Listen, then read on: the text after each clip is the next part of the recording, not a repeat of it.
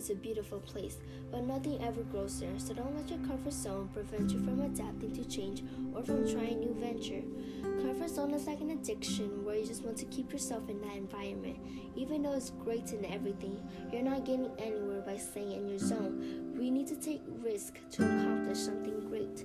That's what I learned from my experience of getting out of ELL, which is an English Language Learner class. Uncomfortable Zone Is really hard if your parent had no experience of education or the language that you are currently in. I came from a destitute background and having a dream of going to medical field wasn't a thing. I was one of those kids who want everything to be as it is because changes scared them.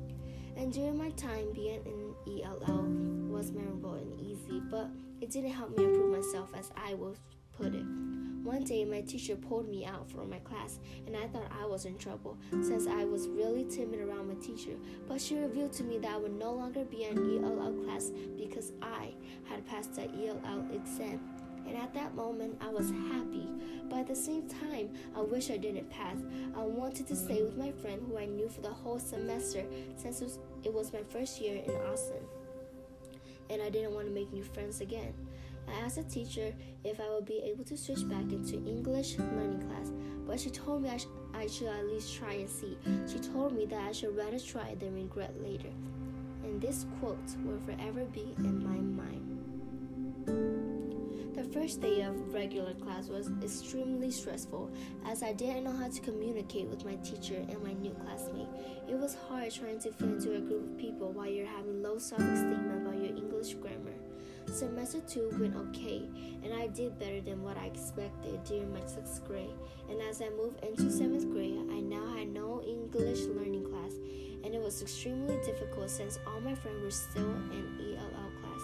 My language art teacher, Mrs. Quinn, really pushes us really hard, and I tried and tried to keep up with my teacher, but I could never ask for help because I felt stupid asking for help. Mrs. Corrin class was hard, but the work she gave me actually helped me prepare for a harder class, which I didn't know it would have. I thought about the, what my parents did and and how they sacrificed everything for me and my sibling to allow me to have an actual education. This was my sanction to keep moving forward, no matter how hard it is. I exceeded my schedule my first year of actual regular class for the whole year, and I got put into honor. This was beginning of my goal. I studied and tried really hard on everything because I was basically the one who my friend had looked up to since I got out of ELL, unlike them.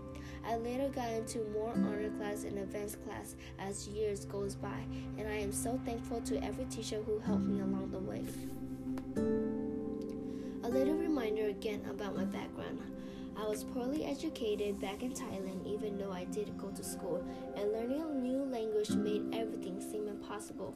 My friend and my parents wanted a better future and education for us and made a decision to leave everything they had and come here.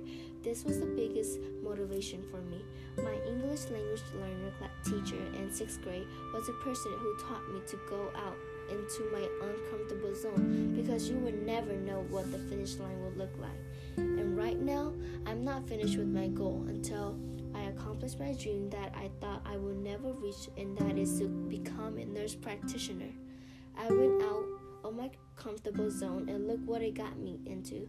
Got me into honor and AP class, and I'm starting PSEO class, which I'm really proud of. Isn't to brag, but to show the potential we have in us if we just try. I went from poor education background to advanced education that I will not be taken for granted. Step out of your comfortable zone and into the uncomfortable zone because you will never know what lies before you.